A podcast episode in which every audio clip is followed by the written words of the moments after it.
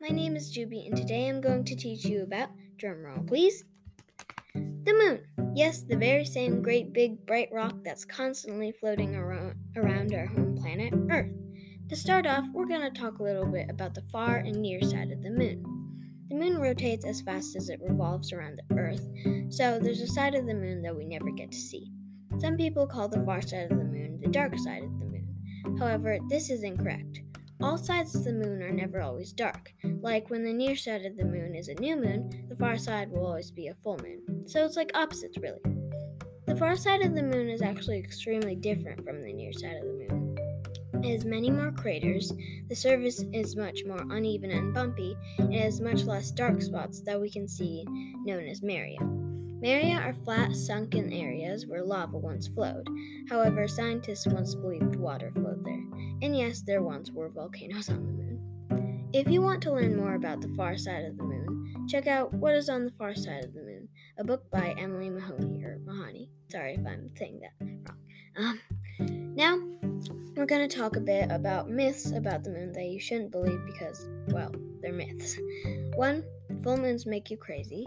2. Aliens inhabit the moon. 3. A rabbit dwells on the moon. 4. We never really went to the moon and NASA faked it.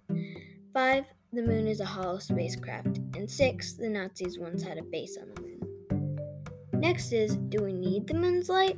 Moonlight is said to be good for healing and relaxation, but do we really need it? So, the moon does not produce any light of its own. It reflects the sun's light, but, mu- but in a much, much softer way. If we didn't have moonlight, night would be completely pitch black, um, and no doubt, doubt that would be really scary to not be able to see at all during the nighttime without an artificial light. We technically do not require the moon's light to survive. If you're not familiar with, with each of the moon phases, I will repeat them to you. New moon, waxing crescent, first quarter, waxing gibbous, full moon, waning gibbous, third quarter or last quarter, and waning crescent. Here's a little fun activity for you. Go outside right now or later today to try to see if you can um, see the moon and guess what type of moon phase it is today. Now I'm going to talk to you about what would happen if the moon momentarily stopped moving. If the moon stopped moving, then the Earth's gravity would pull the moon toward it. After a short time, they would crash together. It's likely that tidal forces would start pulling both the Earth and Moon apart before they actually hit, though. So let's just hope the moon keeps moving.